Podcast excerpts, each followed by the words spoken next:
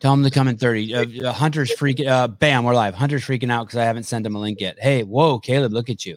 You got it now. Did you get a haircut or your hair's growing in? Haircut. Oh. I thought you were bald already. More bald. Extra bald. I don't mean this at anyone in particular. You have to understand that to anyone who's listening. I do not mean this to anyone in particular. I'm not thinking anyone in particular. But you have to know that 9 out of the 10 people who try to come on this show, who who try to participate in this show, you you it's like going to try out for the NFL and you hi, good morning, Elise. Good evening. Uh you we're already there you think that you want to um you think you want to play with Caleb and and Will and Matt and me? You don't. We're, we're not playing. We're not playing. We need other people but we're not playing. We're already going 500 miles an hour. We're already there. We already think we've arrived. Do you think you've already arrived? You don't have to have the talent. We don't need anybody who's talented. We need people who like know that we're already there you know, you would just had never have an excuse. Like you're the luckiest person in the world to participate in this show. I don't want to like that's how I feel. I can't help it. And so those of you who've tried to come on or who want to be a co-host or who said you're going to help us with shit and you're just not like trying to be uh, like I didn't know Caleb and Souza were going to be here just now. Everyone's like running to keep up. And this thing's like a train and it goes by every single day. And Caleb and Matt and me um, try to jump on, and Will tries to jump on. And there's people that we invite to jump on because they they beg to jump on, and we keep driving by their house and they don't jump on. And I get it. Like it, it you you can't believe that this train how hard this train is working. We're already there, guys. So those of you who've had the opportunity, I just want you to know that like eventually this train won't go by your house. I'm just trying to give the metaphor. I just feel sorry for some people who act like they want to be a part of this club, but and and and, and the door's like wide fucking open, but they really don't because they don't understand. They don't understand. Right now, it's a three billion ton train that's going eight miles an hour, and tomorrow it's going to go nine, and eventually it's going to go sixty, and you'll never be able to catch it. And kudos to Caleb, Matt, and Will for getting on like crazy. I are you Sevan strong? I'm no, I'm Sevan Aram Matosian, but I'm getting I'm pretty fucking strong right now. Wait, value image. Aram A R A M. Uh. My son's name is Joseph Strong. Joseph Strong Matosian. Your middle 13K ton. Oh, is it 13K? No, 300 billion tons. It's big, bigger than 13. It's it's a massive train. Thank you. That 13K. 13,000 ton. Is that big enough? I don't know.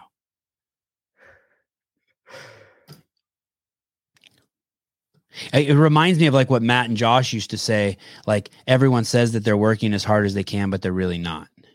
Like we're we're working as hard as we can. You want to be a part of it. It looks like it's fun I told Matt today, uh, uh, um, Souza today, I called him. I go, I'm fucking so burnt out. Why did I choose to do another show today? Because that's what fucking Colten Mertens does after he fucking gets off the Tyson pig farm. Because I, I have surround, I surround myself with people like that. Yeah, yeah, yep, yep. Trina gets it before I could even say it. Roscoe.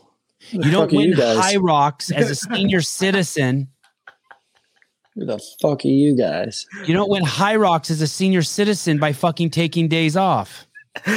This is the open show. Just they just let anybody on this one. Holy shit, dude. What's up, brah?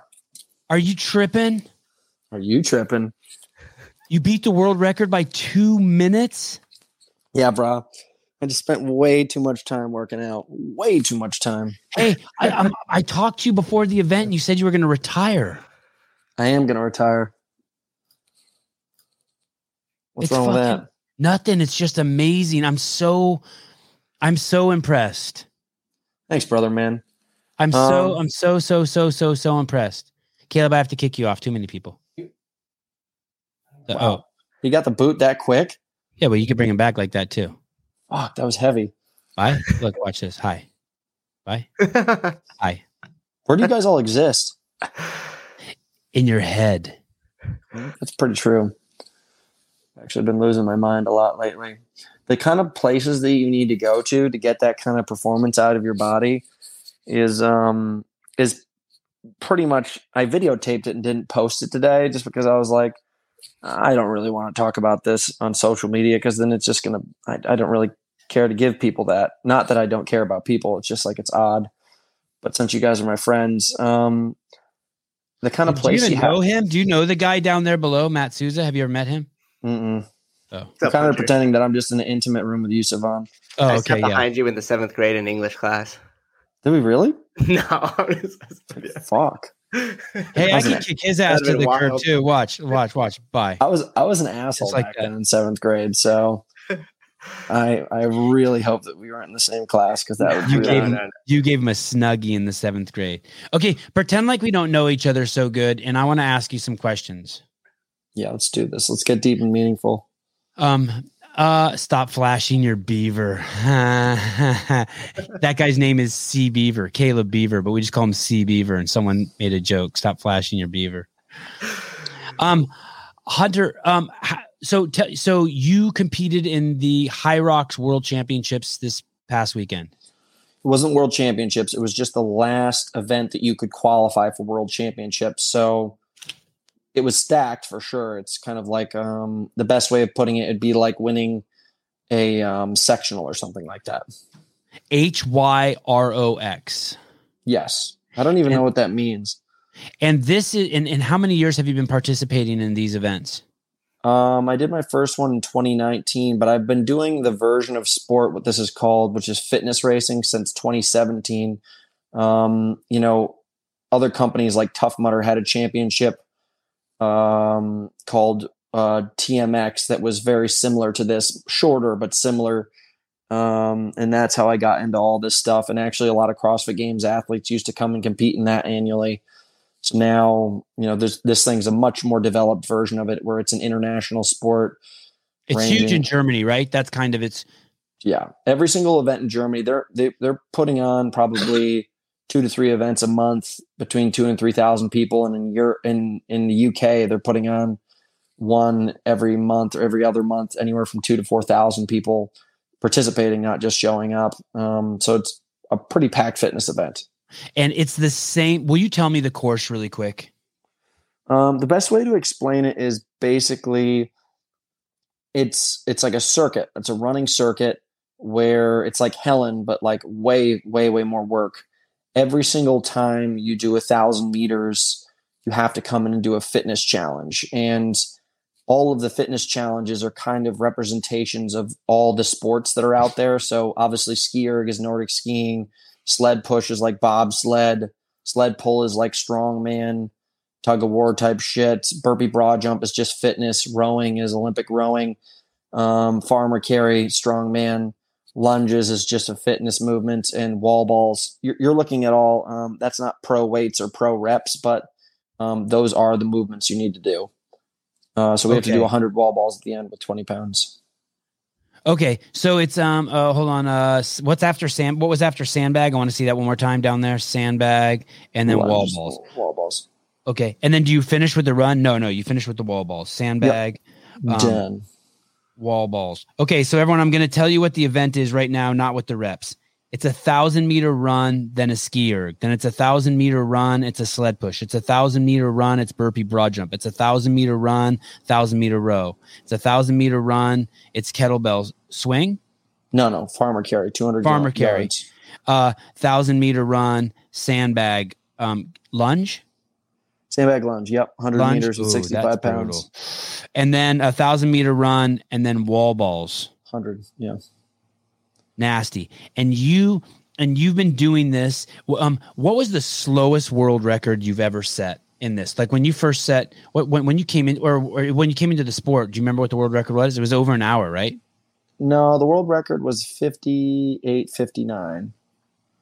It's 58.59, but here's the thing and I they they don't like admitting it, but the European courses are very different from the American courses. They use different material and different fitness equipment and then also the halls, like they don't have big arenas like we do here in the United States. So the way that they set these things up is they take um, convention so- centers and they put them inside of them. But usually, for some reason, all of the arenas in, in Europe are much smaller.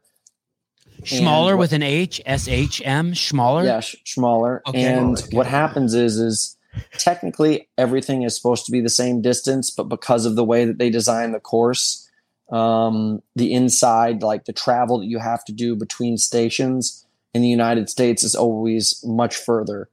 So that's called the rock zone. So that's another time domain that, like, where they measure how long it takes you to get from station to station. And um, ours are always like two to three minutes longer than the European courses. So European times are for pussies. Well, wh- wh- what what are the why the term rock zone? well high rocks so rocks Oh, oh. is some kind of german uh, it's something in german i don't know what the hell it is but it's the rock zone So the high would be like the penis and the anus, and the rocks would be like the space in between the two. that'd be the gooch The gooch, the gooch zone, the gooch zone. I have to, I have to. Sorry, I like to put everything in context so I can understand it into my, into my world. And so, what about the other implications of the equipment? Are you suggesting that maybe the kettlebells would have a, a thicker grip, sometimes thinner grip? Are you saying that sometimes the sandbags are softer or heavier, so they sit easier on your shoulders when you're doing the lunges, Um, like that, even? Or Pre- predominantly the biggest factor is that they use different sleds than us and i know this sounds i mean you'd have to really be into it it's like it'd be almost like lifting doing olympic lifting meet with an Eleiko barbell versus like one of the barbells they used to use back in like the 1920s where they didn't have ball bearings right? So they use different carpets, and for some reason, the way that their carpets over there work, you know, you'll notice if, if you watch one of the videos. I prefer at- I prefer 70s 1970s carpet bush to the rug. more modern. Shag. I really like a So you see shaggy all, that, one. see all that carpet that they're using right there? In Yes. the United States, for some reason, our carpet and sleds just stick differently. Like I'm 200 pounds of pure muscle, and I don't even come Noted. within one minute of the time to, times that it takes them to do the sleds. And you'll notice the guys that I'm racing against over there are so much smaller. It's not like it, you know, it's you just see it. And when I went over there and I raced um, for World Championships in 2020, I pushed the sleds in like a record time because it's just different material. But the thing is, is like, Is that I you in the background there with the fro? that- yeah, you can see my mom in the background looking all Yeah, sex- that's awesome. sexy and shit. Uh-huh. Um, so in, but it's always about who wins on the day. You know, in reality, you can bitch and moan about the courses, but world championships are in Vegas on May 14th, and that will be in this arena. Everyone's got to do the same thing. So at the end of the day, the best man wins. Wow. Yeah. Hey, um, uh, can someone call in on the call in number? I want to see if the call in number is working. I I I switch. wait, Oh shit! I can't even do the banners. I can't even. I switched phones. I just want to see if it works. Okay, so you're saying you did it on a. Uh, what's even more amazing is not only did you break the world record by two minutes, but you I did did it. on American soil. Yeah. Where, where some of the equipment is so so if someone did it even like within 30 seconds of that time next month in Europe you would be like ah not so much Yeah, but I try not to say anything about it publicly because it's just like then you just sound like a sore loser.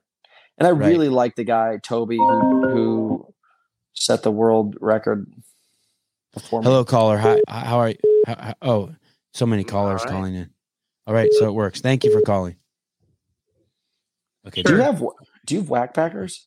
Yeah, what's up? Hey, just so you know, I just did the Hyrox event in Dallas too, where Hunter was. yeah I almost hung up on you you gotta you gotta speak way faster fucking kicking you to the curb that, homeboy that carpet, that carpet absolutely stunned me. Like I literally thought I was going to throw up after the sled push, and that was at just the regular weight. well are you 200 pounds of just um roided I'm up not- muscle like I'm Hunter Not pure muscle, no, not not like Hunter. But I do have a ton more respect for Hunter since he did that. Like Oh. 55 minutes beat doubles time. Did you see Hunter there? Yeah. Is he cool or does he just walk around like a prick, like he knows He he's the he- high rock he shit? He thinks he's so fit, man. But good thing he actually is. Look at he beat fucking second place by five minutes. Hunter was already talking to Scott's wife before that shit was over. hey, Scotty. Okay. Hey, thanks for calling. Wait, be, thanks for Hey, calling. Brandon Luckett. We recognize that name. Oh, no shit. Yeah. Uh, wow. I are they wanna- calling? uh, Hello, Mr. Fields. Hi, how are you? Sevan, Hey, how you doing, man? good. Uh, what's up, Hunter? I'm in your Hayos uh, group. Uh, sick fucking job uh, getting the. Uh, uh, sorry, I just walked outside. Um, getting the world record. Wait, um, what group are you in with him? In his in his. AA group? Yes. Yes. Yeah, haha, good one, good one. Um, so at the beginning of the podcast, Hunter was going to say something um, before Sevan interrupted him about like a certain about a certain mental uh, mental headspace like you have to get in to win. Um, He wasn't saying shit about? about that, was he really? Yeah, he was. You just straight up Sevan. interrupted him, bro. It was like actually interesting. Oh, okay. you, sorry. you suck at doing podcasts. Oh my god. because it's Yeah, never really seriously, it's never really informative. It's just like if we were around a fire pit and everyone had had acid and a couple four locos. It's just that's how you have a podcast. That's it. Oh Nailed it. God. We're going for. That's our Everyone's brand. so fucking high. This that is there's no embarrassing. Change the title of this podcast to critiquing Sevan. I had to do it. I do like when you talk about wieners and bushes, though. That's always interesting. Thank you. I Okay, so please, uh, Hunter, tell us about the the mindset. Um, uh, I'll put it to you this way. I have been doing this now for 11 years. And it started out with me, like, I've always had to promise at extreme levels that I would commit to something, even to the point where I had explained this to somebody earlier where they didn't really know if they trusted me and my word. I was like, I had to tattoo a trident on my back when I was in rehab because I was doing heroin to promise myself that I was no longer going to do heroin and I was going to go into the Navy SEALs. I had to tattoo Macho Man Randy Savage on my ribs to promise myself because I was like, Macho Man Randy Savage gives up to no one because I had lost my world championship that year and I was like, maybe I'm washed up. Maybe I'm not as good as I think I am. And you always are having to double down at a level every single year, even more than the year before, to convince yourself that you're still the best and then it's still worthwhile. And then it's still worthwhile, you know, not showing up to birthday parties, not showing up to my niece's, you know, uh, birth, not showing up to funerals, not showing up um, to dates where people, you know, you're supposed to hold yourself accountable. And um, not to be all melodramatic, but I've kind of missed out on the majority of my life where people that I really love, I'm passing by and I'm just fucking over it. When I commit, like I committed for the past two months, I literally cooked You're over brain- what? You're over what? I just am over putting myself through that shit, dude. Oh, it's not. Oh, yeah. I, dude, I, I know this is going to sound crazy, but I had to go to therapy three times a week for the past two months to get my fucking head straight. And what was that like? Just because you were missing out on so many like enjoyments of life, or you just kind of burnt out? No, dude, I'm just so fucking hard on myself. You know when people should be like, "Man, you're you're great." I never say that to myself. I absolutely Yeah, hate myself every single day of my life, and then all of a sudden, not like I'm suicidal or something like that, but that's the kind of stuff you need to say to yourself. Like you just wear a cock ring that's too small, Too tight, too tight. too tight. and, and so e- even when you win, there's no reprieve, is what you're saying. Like you win and you still feel empty. I won and set the world record and I got to spend time with my friends. But then all of a sudden it was like we were all out of the bars and like everyone wanted to jump and dance on couches. We got a table and I just started drinking Coca Cola and sitting down in a chair and I was like, fuck, what am I doing here again? And um, I get it, dude. Like I've got better opportunities than most people in the entire world. And I am super, super grateful that I got to this point. But I'll tell you, it doesn't taste as sweet anymore. When I was 24 years old and I won a championship and they gave me a $500 check and I spent it all on beer that night and I'd headbutt somebody in the bar and try to kiss all the girls, I was like, this is the fucking shit. Um, and that's great. Like I've done all that, but I think I'm just ready for the next chapter. Is my point. How hard? Well, how thanks hard? for the answer, man. Yeah, Sevan, I'm gonna I'm gonna watch the podcast live. Thank you so much for the call, man. yeah, Thanks, hon. absolutely. Thanks for calling in, brother. Even See you, with bud. your cheek, jackass. Uh, Total fucking turd. No, I'm just kidding. Dickhead. No, he's a What a good dude. dick. Yeah, Mr. Fields. Um, You there?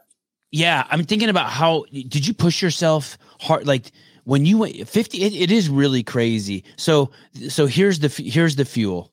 Um, uh, this is what this is how you set a world record. You have to have tons of well. You, the only thing we know so far is that you you needed a therapist three times a week for the last two months. But what what about the other part? What's the other? And, and, and you're just not satisfied. Something's missing. Uh, but but you won. Is is that the formula to winning? I think it is. I mean, I, am not gonna lie. I, I've spent so much time researching like all of the best warriors, warlords, um, athletes. You know, everybody seems to have this same kind of formula in their head of absolution towards the idea that they're chasing.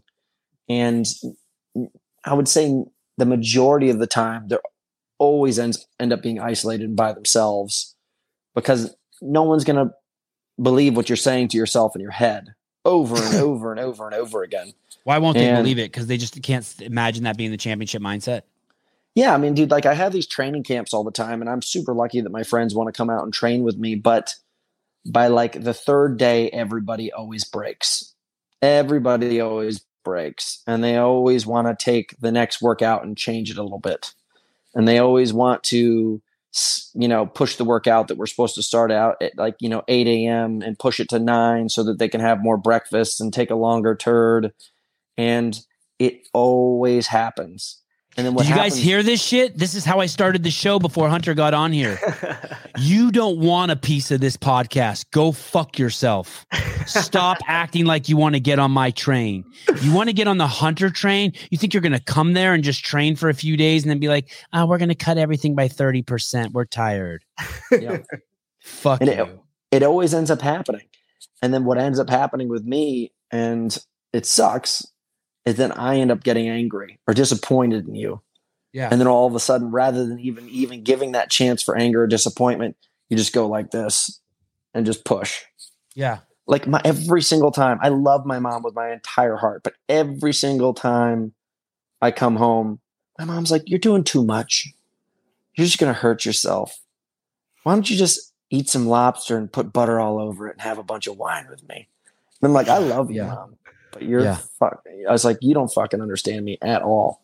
And I love my mother. She's the sweetest person on the entire planet. I wish I had more of her heart and mine. But that's just the that's the cost. I bet you, um, I bet you somebody like Matt Mat Fraser's the you know king of your guys' sport. I bet you near the very Fuck end. that. Not my sport. I'm over that shit. You know what I mean. I bet you that guy on the inside was losing his shit nine times out of ten. But he threw it. I think he's still losing his shit. I think he's still losing his shit. Yeah. Yeah. And it's great though. I mean, dude, you gotta have that kind of mindset to get that kind of result. Hey, do you, um, uh, Mark Fuentes says that maybe you need Jesus. Um, do you know who Jim Hensel is? No. We had him on the show, and he works with um, Michael Chandler, and he works with Rich Froning. Do you know who Michael Chandler is? No. He's he's a UFC fighter, huge UFC fighter, and basically he works with and he works with NFL players, and he works with them to prepare them for the life after their sport. You, I mean, you've had to have heard this whole thing, right? With like, hey, you can't identify with your victories or your sport, or or do you know what I'm talking about? This this this problem, like someone thinks that they're an NFL football player because they've done it for ten years, and then their career's over, and then they're like, wait, who the fuck am I?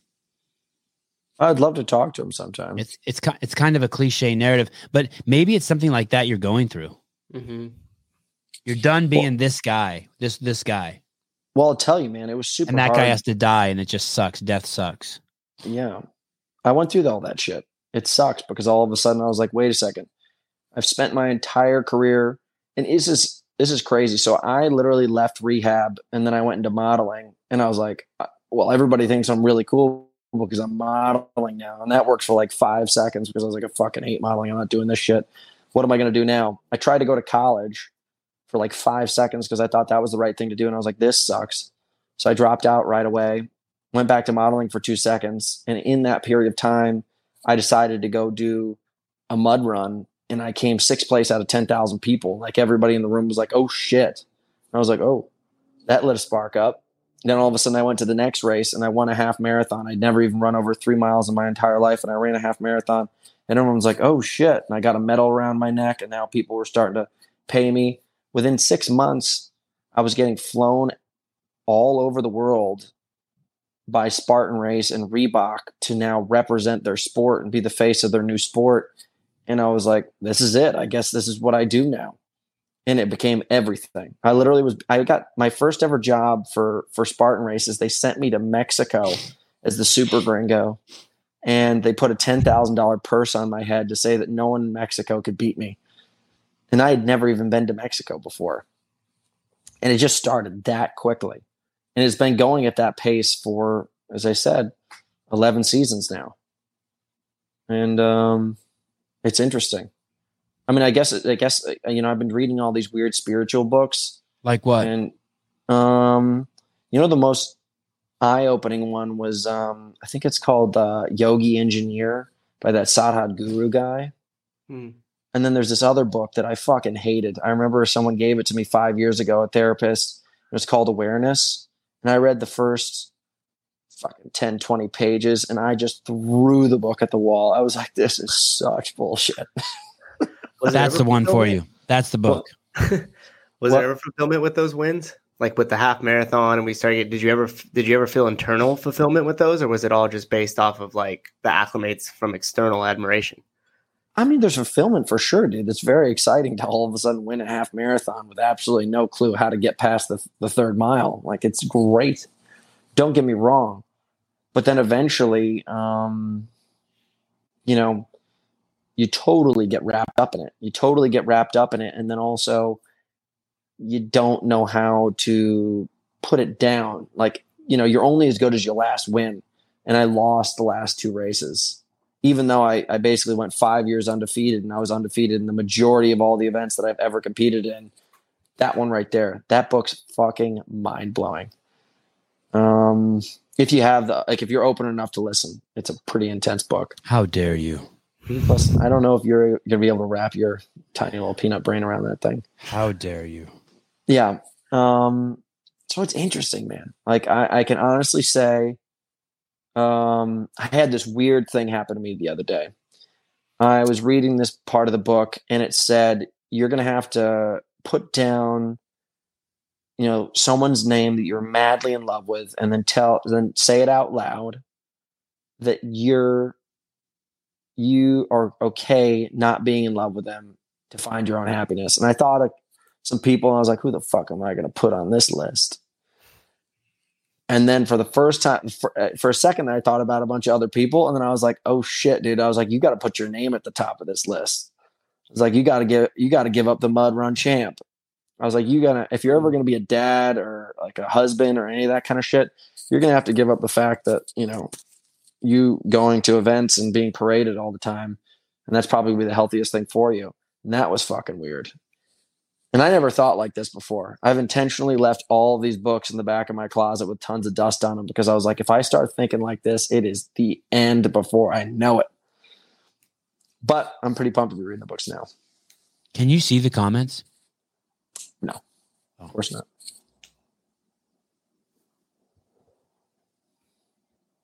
What am I supposed to say? we're, we're we're having a moment of silence right now.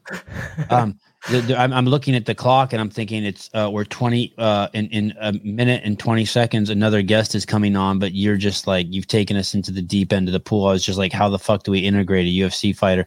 Uh, just so you know, we have George, we have a Hunter McIntyre here. He's going through some inner despair because he just set a fucking world record in something that he's been working on for 11 years. Uh, okay, um, Jordan, I'm sorry, uh, we can't pump you up for the guy you have to beat the fuck out of on Saturday. or maybe it will pump him up. yeah, maybe.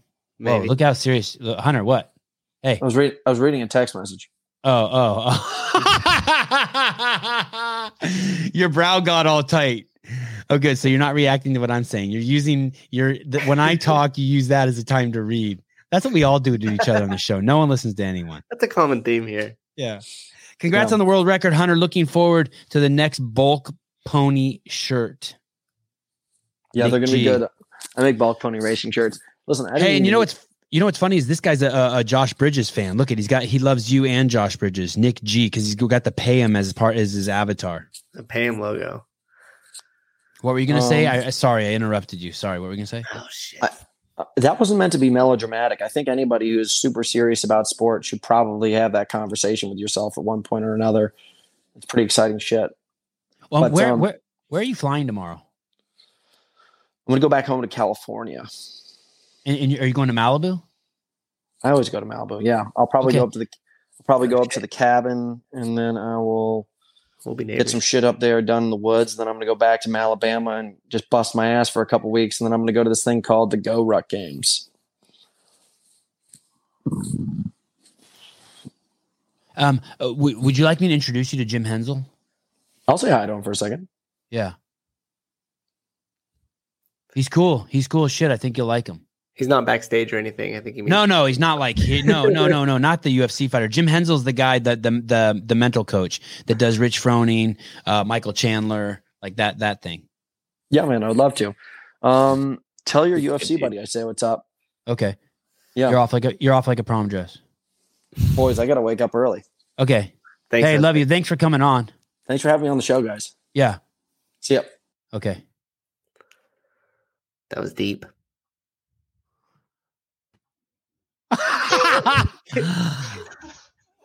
I feel like we should know what hotel he's saying staying in and have someone check on him every like 30 to 40 minutes. I'll jog over there. Inspire him Don't with a wanna run. check. Damn. Leaves me behind because he's so much fitter than I am. Hello, how are you? Hello? Hunter still there? Uh, no. Hi, Mars. hey, this was. Oh, he hung up. Holy cow. That was intense. That was, great. intense. You know, I, I, was talking to him um, a, a little bit the last few days, uh, on and off, and I was like, "Hey, you don't seem like yourself." And he's like, "Yeah, I've just you know," and uh, yeah, he's just going through some shit. I wonder, um, You're witnessing a transition and like his like. what's know, crazy his is he just set the world record for something that's Yeah. so fucking hard, so hard. Excuse me. Okay. All right. Interesting. I'm I'm getting some interesting news. Ooh.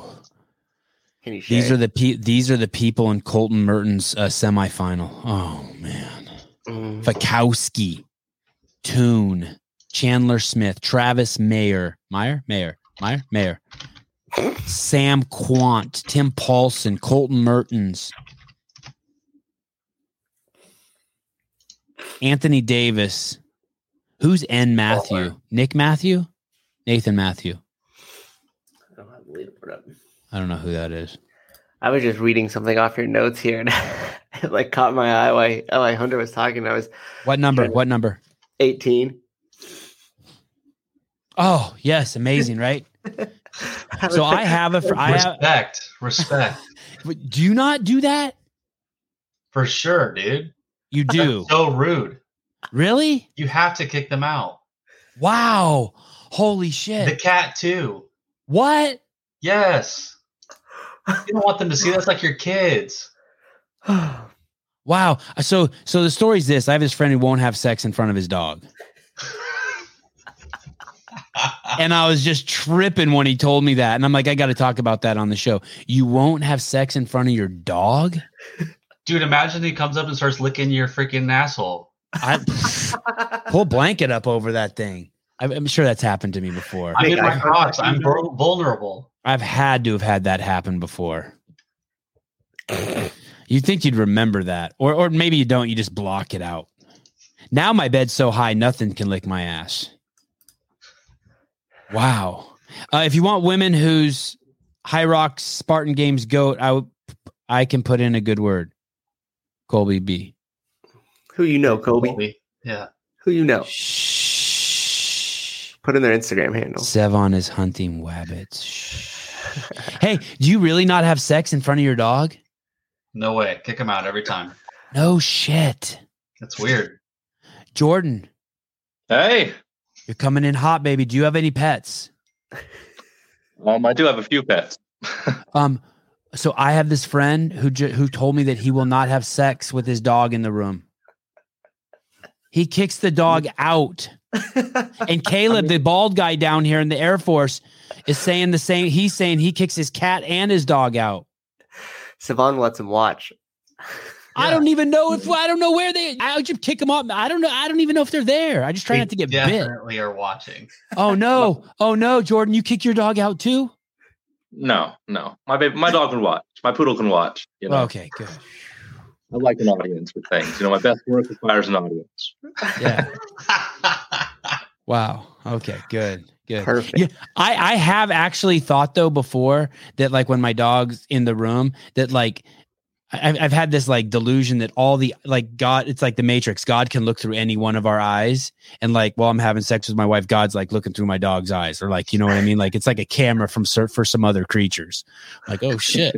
The NSA is watching your webcam too. yeah. Yeah through my dog through Parmesh's eyes. Don't leave StreamYard up. my wife did unplug the Alexa Ladies and gentlemen, nine and one. His third appearance on the show, uh, Jordan Leavitt, uh, the Monkey King, uh, one of the most unique um, fighters in the UFC. Uh, l- l- fights at uh, lightweight, 155. Um, he fights this Saturday. We're always excited to uh, watch him fight. He's always generous with his time. Stoked to. Was that your own hand? That looked like Oh, someone yeah, else's hand. Oh, would that have been cool if you'd had your wife behind you and like halfway through the show, you had like four hands.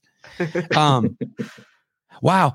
So how's it going? So you you look you look lean and mean. You already started weight cutting. You look good.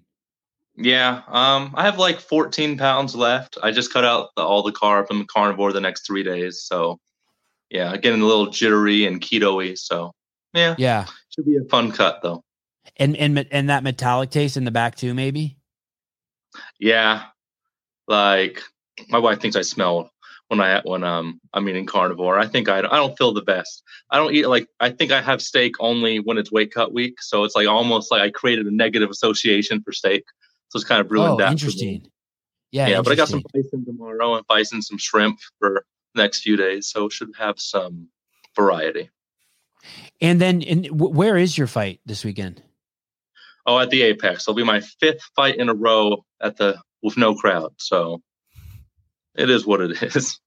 Um, will you have any friends there? Because I know they have like that VIP section. Will anyone be there? Like you know? Um, not any of like my close friends. Maybe some people I've trained with or I see like in passing. But all my friends are poor, all a bunch of college students. So the VIP experience is a little, um, yeah, a little out of their reach. trying to get a ticket for my wife, though, that'd be cool. She hasn't seen me fight for like two years, so that's what I'm trying to swing. It doesn't come. It's not like, hey, here's the dude you got to fight to the death, and here's a ticket so one of your loved ones can um, carry you out if you die. right? Like you'd think, like You to know, like- studio. If you're at like a an arena, a regular one, like they don't even count your spouses as like a corner person. They could just be in the corner, like they get the same kind of clearance as corner people. And they don't even count as like one of the number. But when you're at the apex in the bubble, then they they they're they're, very, they're pretty merciless about the bubble at the apex. Sadly, And, um, be, because of the so-called pandemic.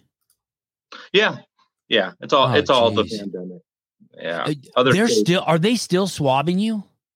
Oh yeah, I get swabbed um, today, tomorrow, the next day, and then I'm done. Damn. Wow, I thought everyone just had COVID now. Like, yeah, like, like, I, like I thought I just always have it. Right, and carry it with you forever. Like, yeah, they at least in Nevada, like when you go to Jacksonville and Ohio, they're not requiring the swab um, statewide, but still in Nevada, we got a a liberal governor, so it's gonna be gonna get that thing up my nose the next few years. I think. I wonder if the broth, if you have to swab to go to a brothel in Vegas. Go to the bunny Uh, ranch. It's like before before you get to work, man. COVID testing. Wear a Would you like to look at the lineup? We're going to need you to swab first. Shit. Um. So, so you get a call. Uh, how, how long was your training camp? Um, I never really got out of my last camp. I took like four days off after my last fight, so about twelve-ish weeks, a little bit over twelve weeks. And and they called you four days after your fight, and they said, "Hey, you want to fight again?" Basically, yeah. Like, what month were you thinking? I'm like, hopefully April, May, and then they're, oh yeah, April 16th. They started um looking for fights for that one, and then it was me and Victor Martinez for like two months, and then I had no fight for like two weeks, and then, you know, ten days ago I got Trey Ogden. So, been a little bit of a roller coaster. So they tell you Victor Martinez. You say sure, let's scrap. They set the date. Then, as you're about about four weeks out, they say Victor's out. And at that point, you're just keeping your fingers crossed. They find someone, or do they guarantee that? Um, fingers were crossed. Like it's not guaranteed. So they said, well, probably we'll find somebody. And they actually floated Trey Ogden's name around a few weeks ago, but then nothing came of it. So maybe Sean Shelby was just busy. Not sure what the matchmaker was up to. But then they, you know, I had just given up. I was like, okay, I'm probably not fighting. My agent said I'm probably not fighting. So I had like, you know, two packages of Reese's peanut butter cups. Yeah, And that's then- a head fuck. And then 40 minutes later, like, oh, we have found a fight. So I'd given up and then, yeah, got to cheat for one meal. So, yeah, different style of opponent. And I'm actually a little bit more excited and nervous for this matchup because Victor Martinez is a flat footed boxer. Trey Ogden's a white, less athletic version of me. So it should be a little bit more challenging. So we'll be able to know who's who. Yes. Yeah. You know, All right, good thing. Good thing you guys are different colors. Uh um what time do you know what time you fight? Um, I'm the third fight that the card starts, I believe, at two thirty or three thirty. Um, I think it's yeah, I think it's three thirty um, PST time. So yeah, I should probably be fighting around four o'clock. And you live in Vegas, so you'll sleep in your own bed. Yep. I ha- well after weigh-ins, you have to sleep at the hotel, but I'll be home until the lab twenty four hours. Um, and are you pumped? Like Oh. the two fights so close to each other. I mean, this is this is kind of like you're doing it. Yeah, I mean, I like to stay busy. Um, it's I always I enjoy training, so I'm like a lot of fighters don't don't really enjoy being in camp, but um, it's really nice to know like to have a nice like date in mind. So you're focusing. It gives you a little bit sense of urgency. I feel like a lot of the time when I don't have a fight scheduled, I'm just kind of having fun in training, kind of not really focused. And it's I'm glad to fight twice in four months. That's kind of that's kind of ideal. I want to fight three times this year. So April's right on schedule, and hopefully I don't get hurt. I can fight in August and then December again. So Yeah. You're not going to get hurt. You're going to do the hurting.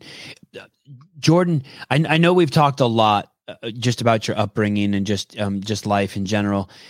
I, I had um, a gentleman on the other day. His name is David Taylor, and he won the gold medal in the Tokyo Olympics mhm. in, in wrestling.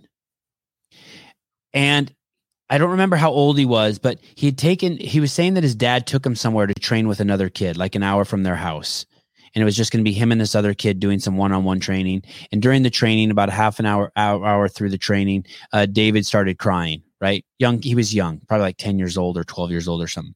So his dad says, Excuse me for a second. He takes his son and he takes him out into the hallway and he goes, Hey, you're going to be tough you're this sport like there's no crying like you don't cry here this is like you're gonna be tough this is this is tough guys game. You're in a tough guys game. This isn't the crying game. This is and uh did you ever have a moment like that where you were just like yeah this isn't this is the no pussy game. This is like eye pokes, broken ankles, like, or have you always been like that, or did you have a moment where you're like, okay, this is the fucking tough guy game. This is push everything down, and and Um, I think I have to point to like probably two moments. My sophomore year, so the year I, I quit wrestling my freshman year, I came back my sophomore year. We had this wrestling coach Julian, who basically was like a hard, a hard A military person, and like we maybe wrestled twelve hours that season. We were always just running on the track, and he always would make us like yell, like sing you know, military songs while running, and he would like, you know, punish us for a bunch of stupid stuff, and it was really disheartening because that's right right after I kind of found a passion for MMA. So I was like, okay, I'm gonna join the wrestling team. And then I spent like three months just running and doing push-ups. And it was mm. super, super frustrating. But he always whenever we would do push-ups, like we always like on the way down, attention to detail, up, teamwork is key. And we did that for like four months. And he really like broke me down a few times and stuff because it kind of was like his whole philosophy was like everyone like you'll love wrestling, but you're gonna hate being out here on the track. So even if you're not as good as the other people you're wrestling, at least you'll be more comfortable being miserable. Mm-hmm. So kind of like becoming friends of like your fear and your discomfort. I've definitely learned that like pretty early during like this like my like while finding my passion. And then probably my third amateur fight, I'd kind of like had two fights that are relatively easy and I wasn't hurt and I never felt like I was in trouble. And I kind of was forgetting to like be fr- like friends with like my discomfort. And I was kind of getting too comfortable out there. And I was fighting Shane Shapiro, who's now my jiu-jitsu coach, but before we were enemies, you know. And the first round, he like ragdolls me, and I'm having like a life crisis in the corner. I'm all panicking. Oh my gosh, he hit me. I'm tired. Um, I, I could lose this. My coach is like, yeah, you, you could lose this. Like it's a fight. You know, it's a fight. Like wake up. And I kind of had to relearn how to like dig deep again. Because that up until that point in the fighting, even in sparring, I was sparring UFC people, pro level fighters. I wasn't really feeling like I was being pushed. Like I was never getting hurt. But then that fight kind of knocked me back into like the mindset I discovered like five years prior. So those are definitely probably the two moments that kind of solidified my mental toughness. And now I just have to, you know, like you have to enjoy the hill. Like when you're running, like no one likes to run the uphills, but I always try to enjoy like the worst part of it. So that way the rest of it's not bad at all. There, I, I, there's this saying I heard: um, people will lose their car keys and go absolutely ape shit, but they'll lose themselves and they won't even know. and it is interesting, right? How that just crept away from you without you even knowing, and it, it's it's a you have crazy confidence. When I when I was I watched two of your interviews that you've done in the last four weeks, and when you assess other fighters, I don't want to say you talk down about them, but you're you view yourself as very very talented. You fucking believe in Jordan Leavitt. Yeah, I have But that to has to, yeah, but that and then that has to be partners with hum, crazy humility that's willing to take a beat down in training, right? Yeah, like I always felt like I had a really good handle on the humility, but like I kind of felt like I was almost like hitting like a like a mental plateau. Like humbleness is really important. It helps you learn a lot. It helps you take take the lumps well. But I really feel like I was like almost talking myself down a lot. Like when I was like think before fights, it's like, oh, don't let him do this, don't let him do this. Like he's really good at this. And then when I trained, it was completely different attitude. It was like, I'm good at this. I'm going to impose what I'm good at. You're here every day. And I've kind of feel like the past six months, I'm kind of um, really making some mental, like making some strides in like my mental game. I've always felt like I'm confident, and then like I have like a mood swing where I have no confidence whatsoever. But one of my teammates, Brandon Jenkins, he's fighting the same card as me. He fights two fights after me, um, but he's also kind of like a fighter I look up to. He had he has like 70 fights, kickboxing, boxing, MMA, a lot of experience, and he and he always would tell me, he's like, Jordan, you're listening to yourself. Don't listen to yourself. Talk to yourself. You know, like Oh, wow, I've been focusing, wow. talking to myself. That was good. Good wow, little nugget there. Yeah, that was holy Very- it was shit! I very never heard that. I'm a fucking self help fucking guru. I've never heard that. Stop listening to yourself and talk to yourself. Wow. yeah. Uh, it was like my last fight before contender series. Ooh. um, I had botched the rehydration because I got cross contaminated from some food at like a restaurant there. Why can't it just be contaminated? Why is it cross contaminated? So, Sounds more I'm not- scientific. yeah, I think I Definitely. sound more intelligent when I say it that way. Science. It sure Science. does. Yeah. But I was feeling horrible, and I was Cross like, "Let's just." contaminated is like if someone else chewed it up and spit it in your mouth. Someone just big birded it. Yeah. I got baby birded by somebody. hey, um, uh, uh, uh, another another thing that um he he was telling me, um, David Taylor, um, and and I watched a bunch of his matches is that, and I think you and I talked about this about when you feel start to feel the other man wilt. He didn't use the word wilt, but he was saying. And he didn't use the word relentless. I, I wish I could think of exactly how he said it, but he basically said, you have to go in and not stop.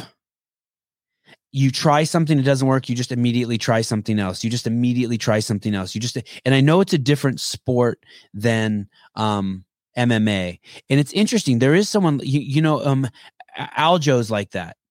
There's no stop. Like sometimes, like you're just like, "Yo, dude, Aljamain, like you need to take a like." Like he starts shooting in after a missed punch, and you're like, uh, you you respect the nonstop going, but there's also like, "Hey, dude, maybe you should have stopped and like assessed," because you could get. I guess in wrestling, you can't get caught with a punch. That that does make things a little bit more complicated. And or a kick into the face. Yeah, like, but like, there's a lot of truth to that. Like, not stopping. Like, as long as you control the rhythm, you will always be a little bit less tired than if you were reacting. And like when Ah, I coach ah. people and when I spar, it's like it's not the pace that breaks you; it's the rhythm.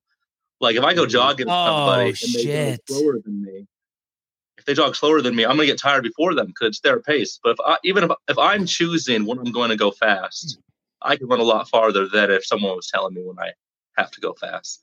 And I feel like a lot of times in fighting, the best, the fighters who have like amazing cardio, they really don't have like different equipment than us. They're just keeping to their rhythm no matter what. And that's super important in wrestling and it's super important in fighting and a lot of sports, I feel. Wow. Uh, I, I I heard someone else say that too one time. They were I I can't remember which fighter it was, but they were saying as long as I as long as I find my breathing cadence, I, I can I can never get tired. I can't let them ever take me out of my breathing breathing cadence. And then other than that, it's just go. So is is that what we see when we see people like um Holloway and Covington and just these guys that just have this crazy forward pressure? It's just uh Yeah. They just never they're- get to turn their rhythm. Yeah, they're they're out there just dancing their ass off. Yeah. Like they're friends with their monster, you know, like no one could break you faster than you can. So as long as you're like, I'm not even going to fight my opponent. I'm just going to fight like the monster, you know, kind of like fight your inner self. And then if they're less than you, they're going to break first. And I feel like that's kind of what a lot of fighters are really realizing is that, you know, it's mostly a fight against your own limitations when you're out there. And then just you're reacting sometimes to your opponent. Yeah. Um, how, how's the kid? Oh, it's over a year now. Yeah, she's 14 months, 14 and a half months. dude. Crazy. I'm pretty pretty stoked about it. She's Any- Any discussion of dose? yeah. Well, I mean, we'll have to see how this fight goes. Basically, um, if my Can wife's you like, afford more house, we diapers? could have another kid. right? Like, if we could buy another house, if we could buy a house, then get to have another kid. And I'm like, okay. So now there's like some you know tension. Like, do I really want this? This do I really want all these things right now? You know, like win the fight, house, baby, a lot of things. So it all kind of rides on what the next six months. What happens in the next six months? God, you're stoked, dude. Wow, that's a good looking kid. Mhm. Yeah, looks like my wife. It makes me happy. Yeah, isn't that nice? I know. That's so nice. Um you it- did I hear in one of the interviews that's that in your in your in since your last fight you've been in, in the room training with people like uh Pettis, Drew Dober and Cerrone? Yeah. it's been the past year I've got the train of like several top 10 people and ranked people and it's been really cool. Like yeah, I used to like look up to these people. I was watching them in high school and now a lot of like fighters I look up to they're kind of like in their twilight of their career and they're sharing wisdom and it's it's been really it's been really interesting to kind of see them as like colleagues as opposed to like, you know, idols. And it's just been definitely a good year for confidence and kind of being able being able to size myself up and see where my deficiencies are and where my strengths are. And it's nice to like know that they're human. So. I'm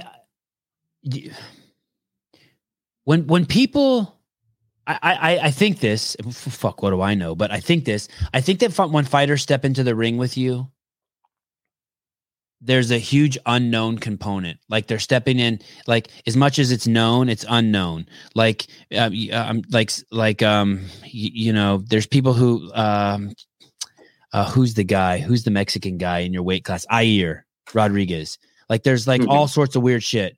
Or um who's the guy who's the commentator who's who's really good but he's fucking weird as shit his fighting. Um skinny guy fights at 135 famous as shit. Dominick Cruz. Dominick, Dominick Cruz, Cruz. right? Uh Ryan Hall. Um D- J- Jordan Leavitt's like you, you you win a couple more fights and you're going to be tossed in there with those guys. You're weird as shit. Like no one knows that bad shit can happen to you from some weird angles. Like you're like one Yeah. of those video game characters that's got a move that none of the other dudes got. Like, like there's dudes like with big names, like you know, um, uh, and, and it's not a dig at them, but like Conor and Gaethje, but but you, th- they just come out there and they do what we've seen a lot of dudes do. They got like they, they fight. Um, do, do you do you sense that, or do you know that, or do you do you work that at all, or just is is who you are? it it kind of all like yes to all those. Like I can fight very orthodox, Mhm. but like one thing I've kind of always been able to like use is the fact that I've sparred a thousand people, like the people I fight. But everyone, when they face me, they have to go through like a period of time where they have to download what I'm doing. And Yeah. like 15 minutes is not enough time to really do that. Like I'm awkward, my I'm like my rhythm's off and all these things. I'm very hard to hit. People don't ever like hit me. So I do feel like there's definitely especially for the next few fights, because no one's been able been able except for Claudio to really stop my A game. Like Yeah, when you I grab people, they're in trouble, and, and I think that they know that there's a panic factor. Like they're like, "Oh shit." Yeah, and I think the fact that I don't care what happens, if, like what position, like I- as long as I'm in contact, I'm going to flow. I'm not Yeah. too worried about it. Like even my last fight, like Matt Sayles, I feel like the moment he lost is when I didn't choke him out the first round. He's like, okay, that was the worst. That's the worst that's going to happen. I'm going to engage him in the grappling, so I need him to throw, and then he shot on me, and I got the submission.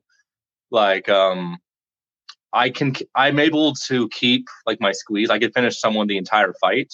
A lot of grapplers, they don't get you the first rounds and a half. They'll, they'll just be laying on you. There's not really that much of a danger, but I feel like I'm really good at maintaining my finishing ability.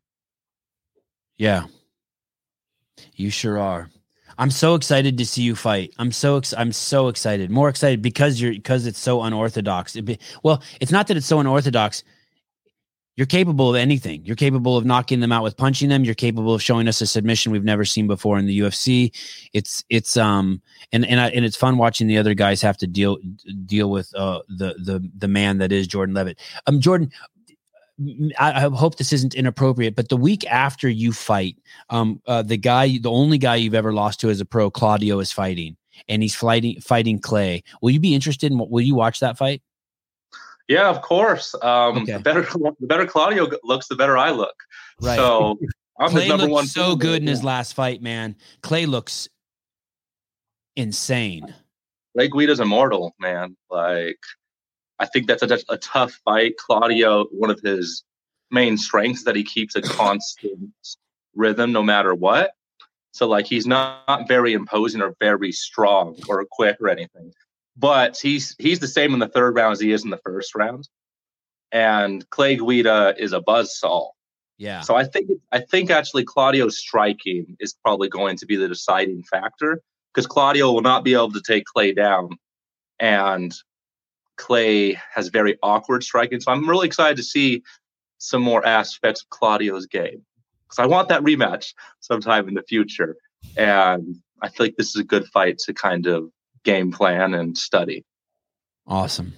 Hey, dude, thanks for letting us jump on the Jordan Leavitt bandwagon. I'm so pumped. I'm so, I'm, it's an honor to know you. It's so cool. I was tickled today. I was telling Matt all day ago, I didn't want to do a podcast. I'm like, but we got Jordan. We got to get Jordan before the fight. We got to talk to him. So I really appreciate you coming on. We got a lot of people watching and, uh, and we'll be rooting for you, buddy. Thank you very much. Hopefully, I can perform well. Yeah. Peace. Yeah. Later, brother. Have a nice one. Wow. I'm pumped. Yeah, it's cool. I'm excited for it now too. it's weird that we have these guys on the show. Hey Dylan, what's up, brother? Uh, it's weird that we have these guys on the show and then um and then we see them walk out at the at the UFC. It's crazy.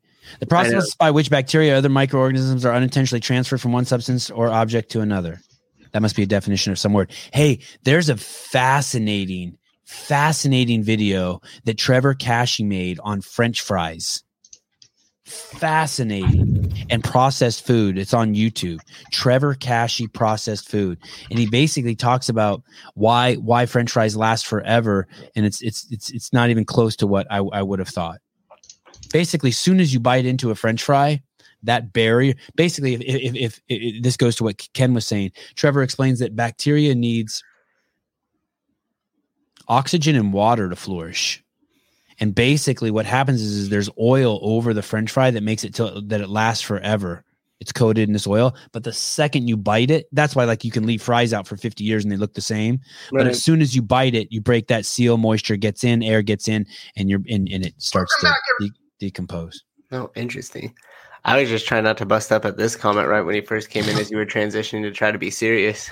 Brent Major once stopped dating a girl because she refused to lock the dog out of the room. Wouldn't have been a problem if I didn't have to fend it off. Oh yeah, yeah, yeah, yeah, yeah. I had a Great Dane that would try to get a piece of ass while I was getting a piece of ass. It was hilarious. Horn dogs, man. Yeah, yeah. Just a dog trying to try. try what, what, uh, Brent was it trying to bite you or hump you? Both. Yeah, my dog would try to get in and like j- j- hump, like bite on the back of the neck and hump him. I like Yeah. the mix that we we had right right there. It was like Hunter kind of just like in this state as he's transitioning out of his like career and finding out who he is, and then we just went to right to somebody who's like about to get on the stage, who's like hyped up for what they're gonna do. So it was just like two completely like polar opposites. But it was almost crazy because that line when he said like stop listening to yourself and start talking to yourself, like that that would have also meshed, and I think that um that you know there would have been some great synergy there as well. connection. Great connection. You know? So so we started the show with me just thinking like fuck you for you people who like want to help. By the way, we need someone to help. We are we are, we need someone to cut us clips. We I want to I want to do reels Reels. on Facebook. I want to do reels on Facebook and I need someone who like wants to go to the top with us. I want someone who's who wants to be a part of this story. So so if you're the guy, but but it's it's not it's not yeah or, or girl, yeah. Anything. They. You could even be woke. I like I love everybody. Um I but but but man, it's not a joke. It's not a joke. And so so I, and then and that that's what Hunter said. Then Hunter said he was he threw a camp and people would come and after 3 days everyone in the camp turns into a pussy. And that's what it's like. Like we've had nine out of why are you guys laughing? Nine out of ten because the way I said pussy or something in the comments. Nine out of every Yeah. ten. No, no, no. Do you do you need experience to cut clips? No, no. You have Well, to just you- be able to gotta- work twenty four hours a day, three hundred sixty five days a year. It can't be like you can't be like, hey, I'm going to Hawaii with my dad for a week. I'll be back. It's not like that. well, It's you, not like that. Do you know when Dave was deployed as a SEAL Team Six operator that he still ran the CrossFit Games and we still talk to him in G Chat every day? that's insane. And he would go on jobs and then still hit us up in G Chat. That's not- insane. It's not for everyone to be great, to ride, get on the great train. Would he give us some of those stories? You think? I'll give you some next year.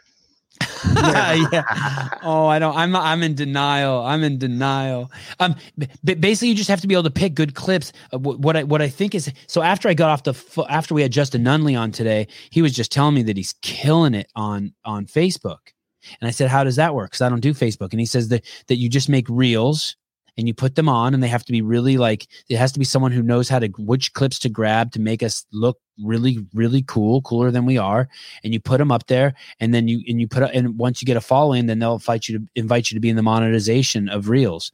And and man, the money he told me he was making you, I, I you can't even believe it. And he said the reason why is because Zuck wants to um uh take over. He's he's Own fighting with uh. TikTok. Yeah, he's fighting Yeah. with TikTok. Well, the thing with Thank you, thank you, Jake. Yo, David fucking Taylor. Yeah, thank you. It was fun. He was easy. He was easy. He was easy. The thing with the reel too, though, that makes it tough is that you have to you have to fit it inside a sixty second clip.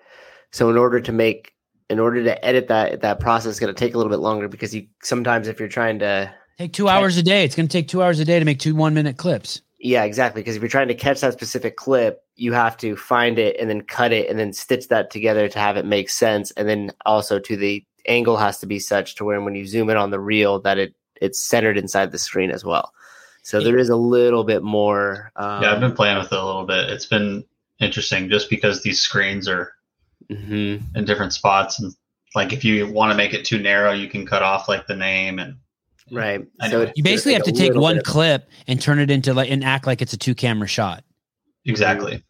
I actually did that with the Joe Rogan one, and uh, I always mispronounce the guy's last name. And, and and basically, I don't know. I don't care what your motivation has to be. It has maybe it's um like, oh my god, I just want to work with Caleb, Matt, Will, and Sevan, or oh my god, this is my favorite podcast. I would do anything, or I just want to infiltrate these guys and and and and uncover their heroin smuggling ring from China. Like, I don't care what your mo- but it's not a joke. Like, don't. I'm trying to be really aggressive about it so that you don't like like you you- it, you don't come on like you you shouldn't think that there's anything in it for you. It's not like that. There's nothing th- there's no this isn't fun like besides this part then afterwards we all our life just goes to shit. You don't get to take any of this fun shit with you. This is it. It's like wow, you we get off the air and it's like just back to like it- so I just don't I don't want to I don't think people get it. Like I, I don't know I don't know what they don't get. I think that maybe they want to be a part of stuff. They want to go to the hunter camp and they want to like they think they want to like work hard and but they don't. And and that's and that's the that's the way it is here too. I'd love to help, love this podcast and believe in it. I live right by Will. Great. Jake, are you gonna stop drunk commenting in our live streams? Or we need you drunk commenting. We- Nah, Souza, Souza's already overwhelmed. It's already over. How about our newsletter, guys? The newsletters. First of all, thank you for all you that signed up. Crazy. Second of all, you got to check your spam folders because that shit's getting kicked to everyone's spam. yeah, I Um, my promotions. I saw that. Um, I think it's pretty funny. Did did be uh, someone said that Beyond the Whiteboard launched a newsletter today? I wonder if they launched that newsletter because they heard me say we're starting a newsletter. Obviously, I've never been to Beyond the Whiteboard. The, I'm trying to remember what the the one of the owners' name is Mo. I sent him a text and congratulate him on the newsletter. And there's another guy, and he they're both really nice. They used to be I, they used to hang out with Greg. trying to remember their names. Dude, I just checked the people that are subscribed to it, and there's a massive bump. Um, That's awesome. yeah, Why can't Kinnick? Uh, they're the Kinnick brothers. They're both really nice brothers. There may even be three of them. oh cool. Thanks, Tommy. Came my J- right Jeremy Kinnick is the athlete. I loved working with him and filming him in the early years. What's his brother's name? He's really smart. I want to, I want to say he's a professor at some college. Anyway, him and Mo own Beyond the Whiteboard, I think. Oh, yeah, that's our newsletter. Go check it out. Exclusive content. Exclusive. That's what we have. I can't believe there's a newsletter. It's My good shit. goodness. Looks really awesome. I just emailed Sevan in, in 2022 and and now it's 2028 and it's the largest it's like it's like Vice they just took over and I make a million dollars a year. yeah. I mean, we we have obviously a, a big vision for what this will turn into, and um, if you want to get on the ground early with it and and be able to become a staple of it, this is the opportunity. Because, like the thing you were saying before, once the train gets going, it's like that's it. You know what I mean? Because then when once once we're really really cooking with fire, which is already happening, and we're gonna really go there, it's gonna be impossible to get onto the inside. You guys, I, I work so hard. I play so hard. Ball so hard. Yeah. Sevan, what do you think of Khamzat Khamzat th- this last weekend? I think I, I'm I'm crazy impressed by him. Um, I do think that I I- uh, um I saw uh um uh what's Lance's last name? Maybe it's Steele. I saw my buddy Lance who um at the beach today um and he was with his girlfriend who took 46 in the will you look at the will you look at the CrossFit leaderboard? His girlfriend or wife, I don't know, Kelly took 46. I don't even know her last name. Took 46 in the world. I see them all the time. I had no idea she was so good. In She's really quarterfinals. she's really she's really hot too. Anyway, I saw them at the beach and we were talking. He thinks that he thinks that Khamzat won and that um he thinks that Khamzat won and um and that Peter Yan won. I uh Lone Star, I thought that um Burns won and I thought Aljo won. Here's the thing. Khamzat and Yan were moving forward the most by far. They controlled the center and they were moving forward. But I think that the better blows and the and the control and the better fighting and sp- Kelly Clark. That yep, that's her. Yep. 46th in the world. That's crazy. And I just saw her today at the beach. Weird, right? Man, she's nice. It's like a celebrity. It is like a celebrity. They're both really nice. Her and her husband or boyfriend Lance. They're really nice. And he I think he might be Canadian, which is weird. That's a joke, people. That's a joke. It's a joke. hey, yesterday someone's like someone in the comments wrote, uh, "Do you think Canadians really want to come to the U.S.?" I I don't know. I'm I'm, I'm like, no. You, I would think that you guys want to stay in your country too and do your semifinal. I didn't mean it like if I lived in Uzbekistan, I'd want to stay in Uzbekistan and do it. Don't get all weird. Like I, I'm not suggesting that Americans don't want to go to Canada because something's wrong with Canada, even though there is. I'm just suggesting that they don't want to go to Canada because they don't crossing the border. Son of a bitch.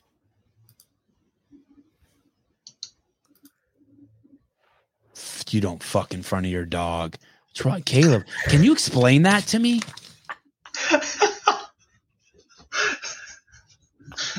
Can you explain that to me? Yeah, sure. Okay. Uh, it my thought process is essentially that I've had the dog since it was a puppy, okay. and the and the cat is since it was since she was a kitten. But I feel like I just I've basically trained it so that I know like it basically just feels like a child. like I've taught it everything it knows. It does everything that I ask it to. Like I understand like I can like pick up on its like emotions and stuff like that. And so I feel like it has like a human. It's also a border collie, so it's like basically a human just by how smart it is. Yeah. Yeah. And so I just Dude, you like, need kids so bad. You need kids so bad. But go on. Different story. Go on. Go on. but yeah, so that I just have this weird thing about it's like if I have the dog in the room, it's like basically just having like it's like if as if you were have like a seven year old kid in your bedroom while you're fucking. Not Like, cool. you know how Not appropriate. And Not not appropriate. demonetize us. Well, okay, sorry. So like if you Not like a, like you imagine hanging around. Yeah, no, I'm with you. I seven-year-old got a seven year old. You can't fuck Right. with I can't fuck with Avi in the room, clearly. Well, you just can't like say anything without it like now just repeating everything that you've just said. Right. So now, it, but I mean, obviously it's a dog, so it's not going to just do that. But it also likes to like hop up and like even if I just go in to kiss my wife, like if I hug her and kiss her, like the dog wants to come in and like start humping one of them. so it's like Yeah. I can't even have like my own Just waiting for an opportunity. literally. Okay, let's see what let's see what Barnes. Wait, uh, uh, uh, oh, oh, Caleb, I appreciate that. By the way, I have, I have some. s- s- My first analysis is you need kids, but um, Jake, why don't you take? We are on Spotify. We are on Spotify. Uh, Mr. Ryan Barnes, go ahead, please. Definitely. What's up, man? How y'all been? Uh, very good. What you been up to? I ain't, uh, ain't talked to you in a little while. Uh, yeah, it's been a little while. I agree. What's happening? What you been up to? How how how, how the kids, how the family? What, what you been up to? It's great. It's great. I'm I'm pumped. Life's good. I'm just living the dream, you know, just with my homeboys, Matt and Caleb and and and you. I bet. How did jujitsu uh going for your kids? One more time. Jujitsu has been for your kids? Oh, it's how good. It's good. Oh, I think I've talked to you before. You live in Watsonville. Uh, I live in Louisiana. Oh, oh, oh, oh, oh. Yeah, yeah. oh. Ryan, how- how can I help you, my friend? Oh man, I was just chilling, just listen to the podcast, and I was like, man, let me call Teddy. I ain't talked to that to that boy in a little minute. Yeah. Well, I appreciate it. You're in, you're in Houma, Louisiana. Houma, Yeah, I'm, I'm just chilling. in H O U M A, Houma, Houma, Houma. Oh no, no, no, no! I'm in Baton Rouge. I would have still LSU. Oh, okay. All right, Yeah. brother. Well, I got to go back to figuring out why Caleb can't fuck. Do you Hey. fuck in front of your dog, uh, Mr. Ryan? Uh, I, I ain't got a dog. Oh, do you have any pets? He lives in the dorms. No. No, Oh. I'm living with them. I got an apartment. Hey, hey, before I get off, I want to tell you that uh not uh that fucking uh not added sugar, that shit is hard as fuck. I hope you know. What's hard? I tried Oh, quitting sugar? not quitting added sugar. Yeah, I it thought of that shit for New Year's, bro. Every time you fucking look up something, they got this much sugar, that much Mhm. sugar. How the fuck do you do it?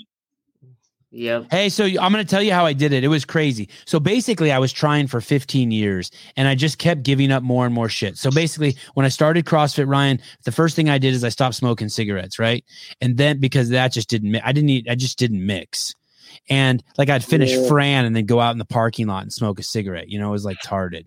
So, so then I basically then I quit drinking soda and then and then and then I, I never really did candy bars or anything like that. And then I just stopped eating like thing I, like chips and and then I started eating less and less bread. And then finally it was like almost no sugar at all. It was just like um I, I don't even know what sugar I would have. Maybe in alcohol I would have it or in like bar I would have like occasional bars. And then finally I was like, hey, I'm really gonna fucking put my foot down. And I did that about two years ago, I want to say. And I did it. I this is how I did it. I told myself that I could eat as much meat and hard cheese as I wanted to. And I kind of got that idea from uh, Paul Saladino. Not kind of, I did. And so I basically just let myself eat it like, and by meat, I mean hot dogs, steak, anything that just as long as it didn't have added sugar, didn't matter. And I did that for like, uh, uh, at like two weeks. And then I started adding like avocados and greens in. And then I was, I, it broke me. And then I was just like, holy shit. The thing is, is after like a week, you'll start craving so much fat. I- And, and, and what I hear is, is you go into something called ketosis. So instead of burning sugar as your primary fuel, you start to burn fat and then you start craving fat. And it's crazy because then you could eat as much nuts and avocados and shit as you want for a while. And that's how I did it. And then I just, and now basically it's, it's, I'm, it's pretty good. It's, it's, I'm, you know, I'm, I'm not as strict as I used to be, but I'm pretty good. Like I still, I like, you And, know, and that was condensed. How many years was that for you? how many years? It took me like 15 years From the- basically to, yeah, to get to that point. Right. I had 15 years of just whittling away at like um, refined carbohydrates and sugar, and Yep. then finally just making the jump. Yep. That's the biggest thing. They're just small steps there, Ryan, because Yeah. we, we tell the members of the gym all the time, start start with the liquid sugars. Like start cutting those out. So if you drink 30 Cokes a week, go to 25. The next week go to 20, then go to 15. And then slowly step yourself Oh down. no, my my problem then with the soda, I haven't had a soda since I was 15. My problems is with biscuits or like if I ain't had a candy bar in a while, I'm like, well shit, I've been doing so good, let me go ahead and treat myself. And then it'll turn into two, three, four candy bar or a bag of Skittles. And then it goes to like a week or two of me eating candy and ah fuck, I can get back on track. Yeah. Do you eat it mostly at night, like in the evening, or is it throughout the day as well? Uh, sometimes it's throughout the day, and then sometimes it's late at night. Sometimes I might, Yeah. I'm gonna put on three, four movies, and I'm just sit here and eat. Do you smoke weed? Do you Skittles smoke? Do you smoke weed? Yeah, I do. Yeah, that's it. That, that I mean, if I smoked weed, there'd be no chance. There'd be no chance in me stopping. The thing, uh, one of the things is I used to travel a lot, so I'd go to like hotel rooms. Like I used to stay in nice hotel rooms, thousand bucks a night, motherfuckers, and just you wouldn't believe the bar. So I would get to my room at fucking eleven o'clock at night, keep drinking and eat ten packs of gummy bears, and call room service and having me bring up ten more. Yeah, once you open that door, and it was because Oh, I was drunk all the time. So so you can't. It's really hard to Yeah. quit sugar if you're doing other drugs because because then all the drugs just want to jump in.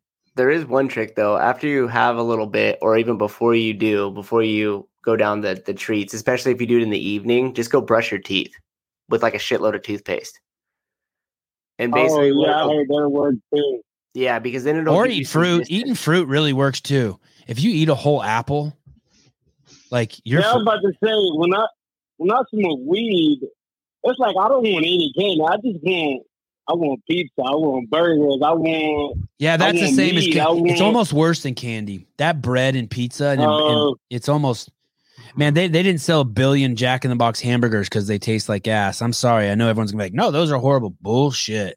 I would love I love a Jack in the Box hamburger because that bread is yum. I'm with you. Oh, I'm with you. that bread is yum.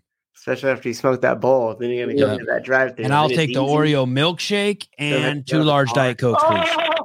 Oh, You just busted a nut. Ryan just busted a nut. Ryan, nice talking to you, brother. Stay in touch. hey, Peace. hey. Peace. Watch out for them alligators. Uh, never look back. That was November two. Uh, here's Denise. What is she saying? It's not it's actually Jenny. That's what I did last time. Like, see, I planted. Wait, what are we looking at? You, you, it you mean? have it right. It's dense after forty. Okay. And I Never looked back. Time. Oh yeah, Dense Denise. Yeah, dude, fine. Denise. Never looked back. That was November 2020-ish. Since then, I've added in uh some carb fruits and white rice since I was training CF more often, but I've never felt better. Yeah. Hey, you know how I know I'm crazy? How? Because I bought a container. Well, one, because I wear this hat, but two, um, I bought I bought a uh I bought a container that that uh, that's like you store dog food in and like seal it so rats can't get in. And then I got. Do you know what I'm gonna say, Caleb? No. And then I bought like 20 of those. What are those things called that like they're in your vitamins so that moisture doesn't get in there? Incand- incandescent. What are those things called? That's a light bulb, but I don't think that's Oh yeah, you're right.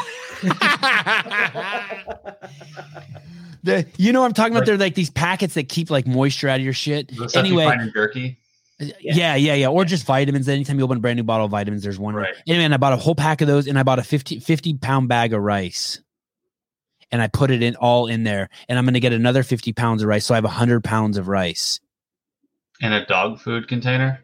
Yeah, because like that's the only thing I could find that was like, He's prepping. see- yeah, I'm prepping. I'm prepping. He's a prepper. End of days, end of days prepping. I don't even, I don't even have water, but I got 100 pounds of rice. You know what's funny? Somebody sent me this thing in the DM that was like a, a clip from like Fox News. It was like uh, Tucker Carlson, and he was talking about the food shortage that was going to come and like how bad it was going to be. And right at the end of the article, talked about his uh, like meal ready to eat company that he had in there, and he's like selling these like packaged Sucker. meals. So Sucker, I'm like, that's me. "Hmm, is there a hidden agenda here? We need you to be afraid of the food shortage. By the way, have a solution. I'm like, such okay, a well. sucker. But I just bought. I just bought. Oh, here. Oh yes, I just bought rice. I just bought. I bought. Well, I bought 50 pounds of rice, and this container holds another 50 pounds. So I'm gonna have 100 pounds of rice. Part of me just wanted to start putting my hand in there and doing like you know those hand workouts you do in rice. Mm. Like But I'm like, hey, this is supposed to. Yeah. Supposed You to ever drop your this. phone in water? You're ready to rock too. yeah, you could drop 50 phones in water and it'd be good. Just start stuffing them in that rice. You guys have any food ready in ca- for Armageddon when the zombies come? I don't even have food for tonight. Bunch I'm of ravioli, canned Chef Boyardee. I need to buy some of those MREs. Um. So, Uh. so those shits are expensive. Yeah, they are expensive. Yeah. Just get rice. you try Uh, to buy them in like in a in a regular store that's like 10 bucks, 15 bucks. I got a bulletproof vest and about hundred rounds of some two two three armor piercing. You're ready to go. You're good. That's all you need. You just steal from everybody else. Uh, can you p- uh, play number 12 for me? Number 12. I, kind of want this guy to be a feature on every show. Are you are you bringing it up, Caleb? yeah, I got it. Just Okay. like Uh, it's um BU by Gundy. Last week, this guy told us that um, it's not just about pussy. You need girls who have money. And this oh, week, Sean G. Yeah, yeah. Oh, is that his name? Sean G? Yeah, he's got a Okay, here we go. YouTube channel. I've been I've been studying. Okay, here we go. Oh. Uh-oh. Listen to me, man. Be unique, man. What's up, homeboy? Be unique, man. Be unique. Be different. Don't copy them motherfuckers, man. Don't don't copy them motherfuckers. They don't know what they doing, and they copying another motherfucker who don't know what he doing. You supposed to be unique. It's only one of you. It ain't two of you. It's only one of you. Your whole mitochondria, your whole DNA. It's only you, man. Be your true, unique self. Be able to stand by yourself, all by yourself. Like now, I'm standing here. I'm chilling here like this. I ain't going over there. Don't copy them motherfuckers. Don't copy them. Them niggas, they don't know where they're going. They got no direction, no aim, no map, no compass, no water. They don't know what's up. Be your own unique self and follow your heart and follow your mind, man. That's what you do. Be unique, man. Yes, Hey, man, listen. those high knees at the end or what's up? I, I just, I just, I just want to be a part of that. That's why I like that dude. Should we get him on the show? No, not yet. I, he only has nine thousand followers. We got we got fucking standards. But but I, I I feel everything he says. I like his stuff. I started. It's not just him. about pussy. It's about you need girls with money too. It's not it be you. I don't know. Just- was that was that the message? I don't know. I just, I just, it's, it's like, it's like that clip that we played uh, earlier today in the show this morning. Um, it, the words don't even matter that come out of his mouth. It, it, it's something else. It's, it's, um, yeah, Bo, Bo Ha- Hayes, Ha- Hayes, uh, he's dope. Yeah, He's Sean dope. He He's so probably needs a fun. Feature in the newsletter. It's the same reason why I like the Liver King, and I can't believe people hate on him. I saw Joe Rogan hating on the Liver King.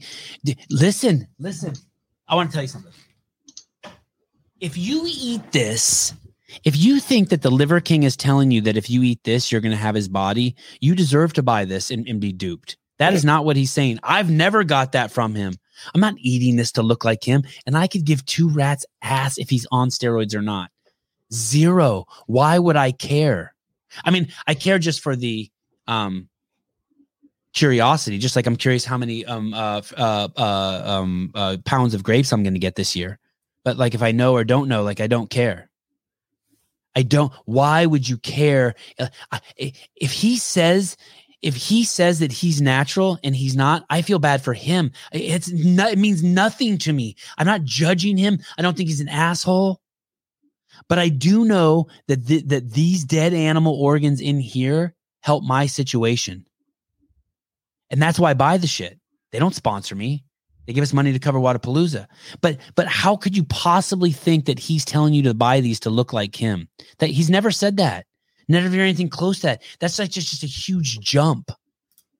When I when I heard Rogan attacking him, or when I hear people attacking him, I'm like, that's your problem. That's it's so obviously, it's so obvious to me that's your problem. Now, if you were just like casually to be like, yeah, eh, um, I, I'm pretty, I, I don't believe him that he's not not that he's natural, that he's on steroids. Okay, I get it. But there's like this hate towards him. I love his shtick. It only makes my life better watching him. I don't watch him and think I want to do bad shit. I watch him and think I want to do good shit. I want to eat better. I want to exercise. I want to be close to my family. I, I I don't I don't get why you would why you would hate on him in any way. It's kind of like the same. You feel know, you feel bad for his kids. I don't want to get into it. it's kind of like the same thing. Like you'll hear like a story of. Um, Did you listen? So, sorry, Susan. Hold on one second. Did you listen to the podcast? His kids, his the reason why he does this stuff is because of his kids. His kids were fucking dying. One of them especially from autoimmune diseases. Disease. He changed his whole fucking life. He's been through a lot. I'm impressed. I'm impressed by him. Okay, sorry. Go ahead. What were we gonna say, Susan? It's like when you hear like a story of like, um, you know, like fit thirty year old, like whatever dies to like a heart thing or something. You instantly kind of look and you're like, okay, well maybe there was a condition that's really rare that it happens to, or or there was like a recent um in Sacramento, there was like this recent shooting outside of a nightclub. And it was like, oh, was it a was it a just an active shooter or was there some sort of like was it you know a fight or something that escalated? And you kind of almost look for those things because then if you could point to it and go, oh no, he had a rare condition in his heart, that's why he died. Oh no, it wasn't a just an active uh, active rad, like random act of violence with the shooting. It was actually gang related and they kind of knew each other and stuff. Then you feel better about it, right? Like, oh, there was an, an accident and some random person accidentally got hit by a semi, and you're kind of like, well, hopefully, you know, were they on their phone? Were they not paying attention? Because then it makes you feel a little bit more secure. Like, oh, there was a reason that happened, or that was that happened uniquely to them. And so I think sometimes with the liver king things, people immediately hate on it and they'll go, oh, well, he's not natural and he's doing all this because then they're kind of justifying his success. Like, oh, he's just lying. He's just a charlatan. You know what I mean? He, he's taking shortcuts. That's why that's why he's so successful on his internet platforms and his business is booming. Because then they this have to be have to be like, oh shit, this dude just works really hard, regardless of steroid uses or not, right? So it's almost Yeah, like I don't get why they. I don't get why anyone cares. Uh, Like un, unless like unless you unless you were like, hey, you really want that body and you want to know what exactly what supplements he took so you can get that body. Okay, then I could see caring. But Right. I, like I don't care if he's lying or telling the truth. Like I, I don't. That's not or this comment that is every every. Idiots will start eating raw liver since he does it. But here's the thing: what's the side effect from that? Like, is anything bad going to happen? Because I know a Well, lot of people. well, that- I'm yeah, I'm one of those idiots. I would have never eaten raw liver if I didn't see him do it, and I did it. But like, what's the name? I would have never eaten raw eggs if, if he did. I didn't see him do it. I did it. If he, if I didn't see uh, Paul, what's what's also fascinating too is Paul Saladino is friends with Joe Rogan and friends with uh, the Liver King, hmm and But Paul maybe Joe Saladino is- is very, very. I think Paul Saladino maybe is even what got Joe to try the carnivore diet, and and and I and I know Paul Saladino is very close with the Liver King and has helped him a lot with um helping uh some, some of the ailments that the Liver King's kids have had. Yeah, that's what he's talking about. You think Joe was just kind of in an annoyed mood? You know how like he's always on his podcast and doing a bunch of stuff and like everything gets like clipped and then it goes like all over the place. You Yeah. he was just like kind of just annoyed that day and someone just kind of caught that. clip. Sure, He was just sure. annoyed and just like went Sure. off on that riff and didn't really mean as much as like the you know how bad it was or how bad it seemed, but that clip's just it's already gone. It already happened. So now that's let, let me say this though he th- there there was that th- you remember that whole montage that they that they put together of him Yes. that's not nearly as mean as what he said about the liver king that's the liver king is just one man yeah, and he just came at him so hard and it's like dude Yeah, he did. Uh, Ken Walters, I've been on Paul Saladino's live blood and beef organs for three months now, and it's been phenomenal. My CF workouts, mood, sleep, everything hard to describe. Even feel more this inner peace about everything. Um, Ken, I so m- me too, but for me, I still don't recommend those to anyone unless your diet's super clean already. Yeah. Like I don't, I, I I think the reason why they're so they're they're so powerful for me is because my diet is so clean already. But yeah, but I sure as Phil don't feel more buff. I've been taking creatine and arginine and shit. I feel swole as shit. Benching 195. Dude, we need a creatine sponsor. I've almost started taking it because of you talking about it all. the Benching time. 195. Dude, like, Oh. I have like no oh. desire to. Dude, Caleb, wait are you a- taking creatine? Yeah, you guys don't take you don't take creatine, Souza? No. I, I, oh, I hey, I'll show I you which have one. in the past, but like, There's Yeah. there's only one to get. That's the funny part. All the other shit is stupid. There's just one to get. It's a bag of just raw creatine. And Yeah. if you just put what's the best creatine, it'll bring it up there. Like all this other dumb shit that our friends are do you get it selling. from Now Sports. Don't buy any of that dumb shit. And it tastes horrible. You take a little spoonful of the creatine, you put it in water, Creatine and- tastes like something. or it's the arginine. One of them tastes It- horrible. Maybe the arginine. And I put them both in a little shot glass of water and I spin it around and I just shoot it down. Do you measure eh. how much you take? No, no, I take You it. No, it's different every time. You're just free balling it, huh? Free Like ball, it takes yeah. a handful of Okay. the ancestral Yes, yes. supplement to I have no idea. I just want to get through these phase? two huge jars I have. What? Did you go through a loading phase? No, no. Okay. I, I basically just use it like for motivation. I how many take months this. have you been doing it? No! I don't know. I think you're supposed. Aren't you supposed to like kind of like wean on and off of it over a That's period? of pre time? workout. You can wean whatever you want, Suze. I don't do any weaning. I don't do any weaning. I don't do anything that sounds like wiener. Hey, I, I, I like taking it because then it makes me work out a little extra hard anyway. Because like I'm like, I, hey, I'm not gonna waste that shit. Do you know what I mean? So like like yeah, and I've been just doing a lot more um slow. I've been doing a lot more like bodybuilding stuff. Like Mm, so today. I today today I just held 20 pound um uh, weight after after riding the assault bike. I held the 20 pound dumbbells, and, and instead of doing a, a, a, hang clean, I do a curl to press. One, two, three, four. I do. I've been doing more of that. I mean, I still do all, like some other shit. I do a ton of negatives, ton of negative um, bar muscle ups, as slow as I can through the transition, because that shit'll make you strong. It will. Yeah. Yeah. So, and I and I do do. think I don't have hair, Will. Oh shit. Hair started falling out. Is that what? It, is he serious? Hey, I bought some creatine one time that was like one of the brands, you know, like one of the Mm. brands, and it, it, it, blend. it would make me angry. Oh shit, that's some good Yeah. shit. Yeah, it would make it? me angry. I didn't lose any hair, but it made me angry. It wasn't that JB creatine, was it? Hey, is Will telling the truth that it that it that it? I don't think he is, but maybe. I don't know. It's probably just shitting on the fact that I'm bald. Thanks, Will. I don't have a choice. Okay, let's look at number 14. I want to get this off the list. I mean, I think I've already talked about it once, but I want to but I want to bring it up one more time. This is the iDisc phone lockbox. And Chris Williamson put out a Have we talked about this yet? Yeah. Oh, okay. Then Oh, never mind. Well, You can I'll talk, talk about, about it. again.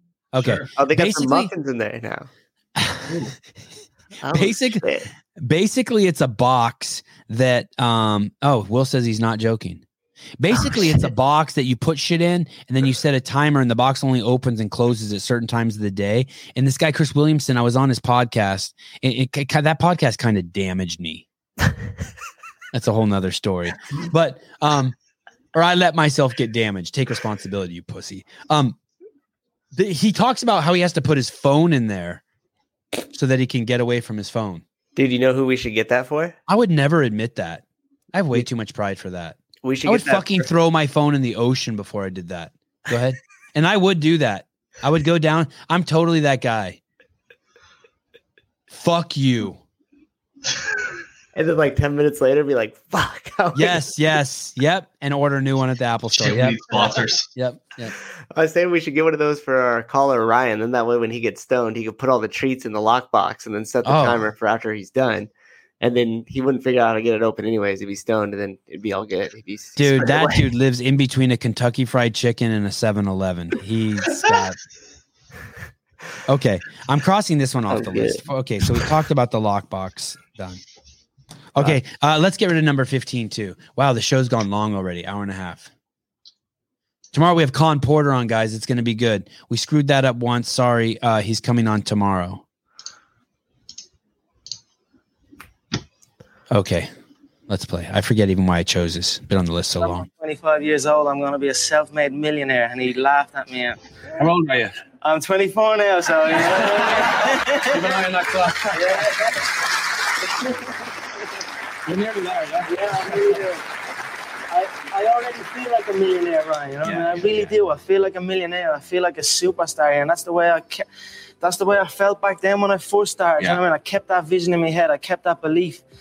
I hit the gym. I trained hard. I believed in my abilities, and now here I am. I'm at the making making a big name for myself on the on the mixed martial arts scene. I'm at the making some money, and hopefully it inspires all the martial arts I call here, and all, all the guys from my gym and all around the country, you know, to go after their dreams and chase it down because there's only one thing that's impossible, and that's to beat a man that doesn't give up. Gonna by the time I'm 25 years old, I'm gonna be a self-made millionaire.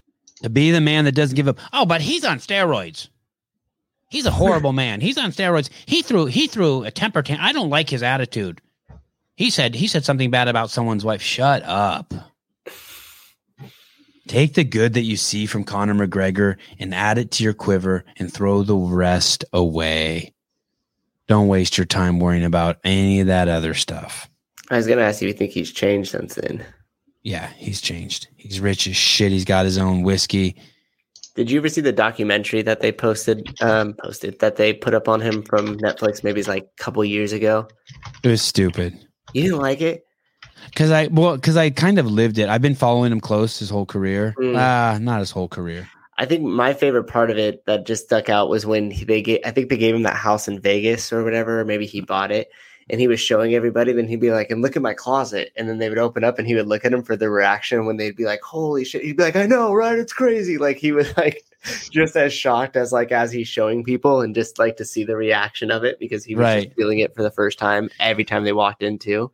I thought that part was pretty cool. It was like a, for a comeback fight, and he ended up losing the fight, right? Mm-hmm. In the dock or something. Yeah, I don't know. I just, I, I just, I, I guess I wanted to see it. Stupid's not right. I guess since I just lived it already wi- in real time, I just Mhm. didn't. um It didn't do it for you. See, I didn't No. follow him like crazy close, so for me, it was like more of an insight. Um, isn't it amazing that Girl Scout cookies cause type two diabetes? What? Listen, did you know? Listen, Girl Scouts are on steroids. You don't have a package of Thin Mints in your freezer? You're worried. Like if you want, if you want to, like instead of going after the Liver King or Conor McGregor, why don't you go after the Girl Scouts? oh, but they're such cute little girls. They fucking sell shit that makes people fat and shortens their life. And they brag about it. and they use little kids to peddle it. Hey, it is it's like some fucked up thing. It's like you know, like in, in like the ghetto movies, like or in the wire, you see like a seven year old taking selling drugs in front of the projects. It's like that. But but but the white people's version. We got the Girl Scouts. We kill them slowly with cookies. It is. I mean, it really is. And seriously overpriced. And seriously overpriced. We're gonna, you're gonna, and, and you don't even get high. You're fucking miserable. The only time you enjoy it is when it's in your mouth. It's the opposite of dick. You only enjoy it when it's out of your mouth. It's fucking crazy. Now, I'm only speaking from experience. I've only enjoyed dick when it's not in my mouth. If you had to replace what they sold, what what would you have them sell instead? Say that again. if you had to replace what they sold, what would you have them sell instead? Uh, glucose monitors. I thought you were gonna say creatine. creatine, creatine, Sevan Matossian creatine. Sevan, in regards to the Girl Scouts, take the good and throw the rest away. Uh, no, it doesn't quite work like that. Doesn't quite work like that. I appreciate it. I appreciate the attempt. I appreciate the attempt. It's not. It doesn't quite work like that. I like the uh, eyes of dead comment here. The Girl Scout cookies don't cause it. The idiots who overconsume them. you know what? You I only put a little bit of it. peanut butter in my Lamborghini in the gas tank, just a small dollop, and now it's running weird. Hey, how do I get rid of this person? How come everyone else I can block and I can't block Ujapeth? That's, that's a Twitch. That's a Twitch Twitch. comment. That's Oh. why. Get your Girl Scout creatine this year.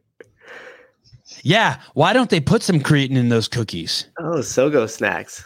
What if they? What if the Girl Scout cookies sold Sogo snacks? So go snap. Oh, we look at you. You got to st- God, I wish these guys would sponsor me. on deck. What even are those? He replaced the bag of weed with Sogo snacks. No, the bag of weed's here somewhere. Who stole my bag of weed? I, I pushed it out of the way. PS driver. Mm, that's a real endorsement right there. Um, We do need a Sogo snacks sponsorship. What the hell? I want to show you this guy. I can't stand this guy. I cannot stand this guy. But I- but I want to show you this is how bad the situation is with our current president. This guy has done so much damage to the country. This next video I'm about to show you, it's number 17. He preaches weakness. He preach, preaches the victim mindset. He preaches blaming other people. Instead of talking about the actual subject at hand and actually pointing out the facts, he just makes fun of people. And you know, it's funny. Someone told me the other day, they're like, um, how could you vote? How could anyone possibly like Donald Trump? And they went off on it to me. And I'm like, hey, I totally get what you're saying. You don't vote for Donald Trump because you like him. You do it for your country. You do it because because we have a babbling idiot, uh, um, senile old man I mean, uh, falling apart at the helm. Who's in, I cannot believe what's happened to this country in two years. You don't vote for Donald Trump because you like him. Can we vote for him because he's the best thing. He's the best thing for the would have been the best thing for the country. You have to get over yourself.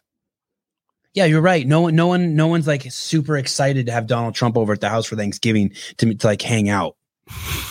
I get it,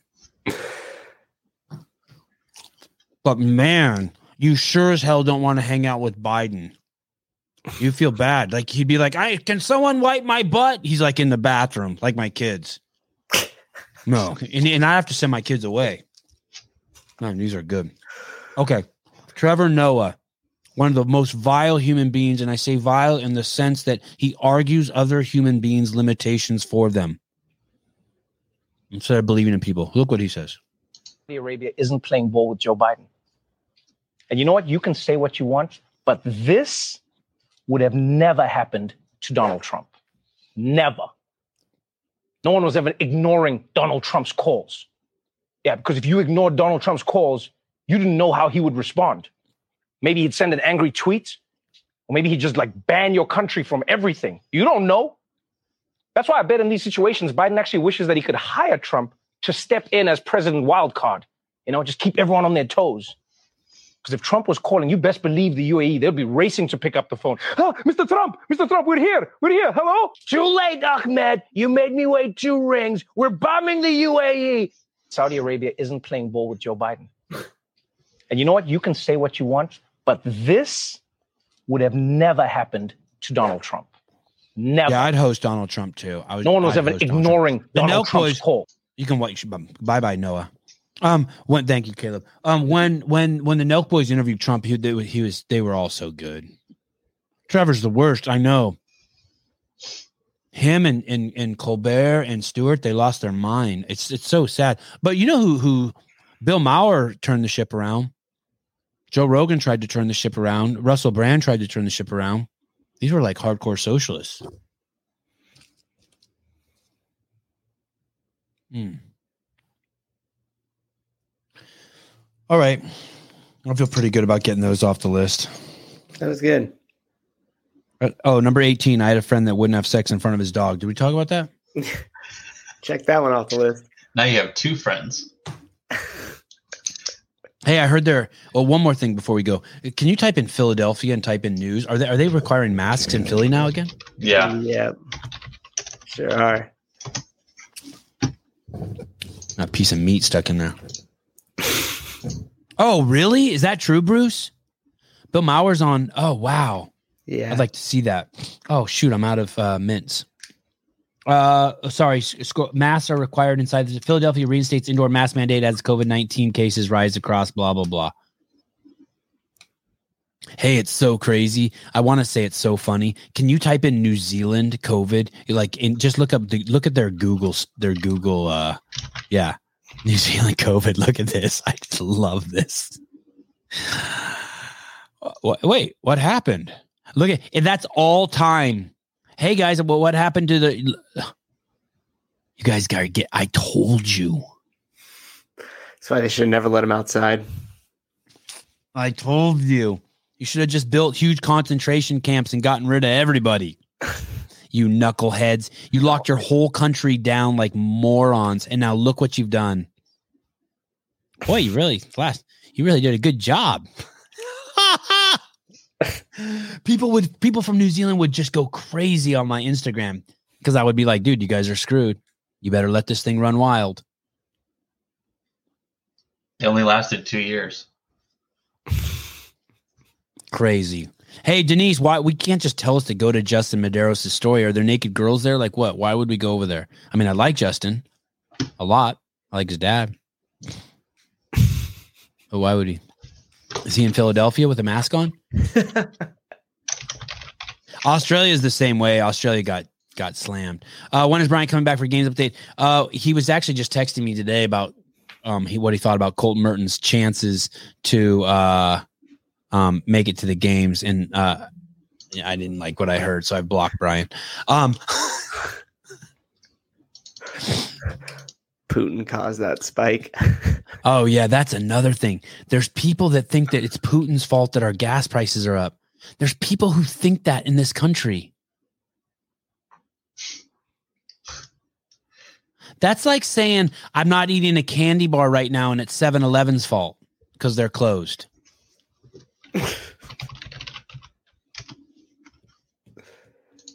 Oh, it's such it's it, I, I can't even imagine being in a brain like that um that is so detached from your own personal responsibility and capabilities go ahead what told, you about Matt? that, I told you about that guy that posted on my thing that I put up about like home, like changing changing the verge, the verbiage around uh, homeless camps and calling them open drug markets. Yeah, and he had yeah. said that um, the only reason that most of the homeless are on drugs is um, so they could stay up through the night for protection. I go to every night when I go to bed. I put a I put a condom on before I go to sleep, just in case someone jumps on my dick. Hey, you never know when you're going to get raped. crazy talk. I was It's like, fucking oh, crazy talk. That's, that's an interesting perspective. I do meth just because I'm afraid if I go to sleep, I'll get robbed. It sounds like somebody would be like, "Oh, okay." He's like, "I just need to come inside and use your restroom real quick." Oh, okay. And then they're rifling through their stuff in their room, and it's like, "What are you doing?" Oh, I'm just looking for a pair of socks where you keep your money over here. Oh, okay, no problem. Hey, all my money's gone. Yeah, somebody came in while I was in your bedroom and took it, but it wasn't me. Oh, okay. Thank you. you got to be pretty naive to think that. Wait, Scott Panchik signed up for a semifinal. I, I, I'm surprised, Victor, because um I because I can't um I I can't.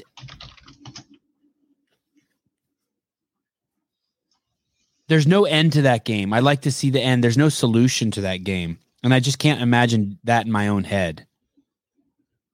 But but it's because they don't see the pro. They don't see it for what it is. That I know it's not. I know it's just because they're thinking wrong. So I guess I can believe it. I guess I shouldn't be surprised. You're right. You win. Thank you. I'm not surprised. China dystopian paradise. Uh, where where is let's uh let's um let's look where Scott is. And then and then we Oh. have to go. I tried then we have to go. Let's look where Scott is. Scott Panchik, someone is saying Will Brandstetter is saying that Scott Panchik uh, has signed up uh for, for the Mac. Wow. Okay, let's see who's in there really quick. See him Yeah. there. Okay, so uh so Scott will beat so Scott may not beat Justin, but he'll beat Hopper. Okay, who else? Keep going. Uh th- there I guess there's a chance Travis could beat Scott. Unlikely. Uh okay, keep going. Angelo will definitely beat him. Angelo definitely. Wait, wait, wait. Why is Angelo in there? That makes no sense. Should ask him. Okay, let's call Angelo right now. That makes no sense. Isn't Angelo on a team? Wait, are you at the right year? No, maybe not. Oh shit. Oh yeah, that's why. okay, okay, okay, okay. Will's gonna come in here and unfuck me. Sy- Syndicate Crown. Oh shit! Oh shit! Made him get out of bed for this. Damn it. Okay, that's up. Will. Okay. I actually just need a security code from Sevan. That's the only reason I Oh, did you just send, did, did they just send it? No, it was before the show. I need it for my Oh, other laptop. Oh, sorry. I'll look right yeah, now. people, this is this is what working on the podcast is like. You need a security code. You got to hop on the show to get it. Nobody answers their phone. Everybody is off doing other shit. What time would they have sent that, Will? Oh, I see it. I see it. I see it. I see it. I see it. I should just give you access to my email. Um, I'm sending it to you now. Okay. We were just talking Um, about this. okay- He let him into okay, the so- house, and he steals his money from the sock drawer. Hey, so can any let's let's see if there's four people who can beat Scott here. Basically, we're trying to figure out whether he can go to the games. I don't see anyone who can beat Scott. James Sprague, James- maybe. No, but good- but but but he'll do good, I think. Uh, Tudor Magda, I think is that the that's the guy that does tra- trains with uh, James Townsend. I think that's the kid. Yep. Okay. Uh, Will Moorad, he's really good, and there's Taylor. Okay, so Scott's going to the games, He- but there's still No. more people who need. Justin and Hopper are in this too. Oh, they are. At Syndicate? Yeah, well, they're not on the leaderboard yet, but they will be.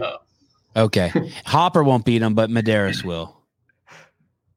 Okay, well, shit. You heard it here first. We should change the name of this. Uh, Scott Panchik is going to the CrossFit Games this year.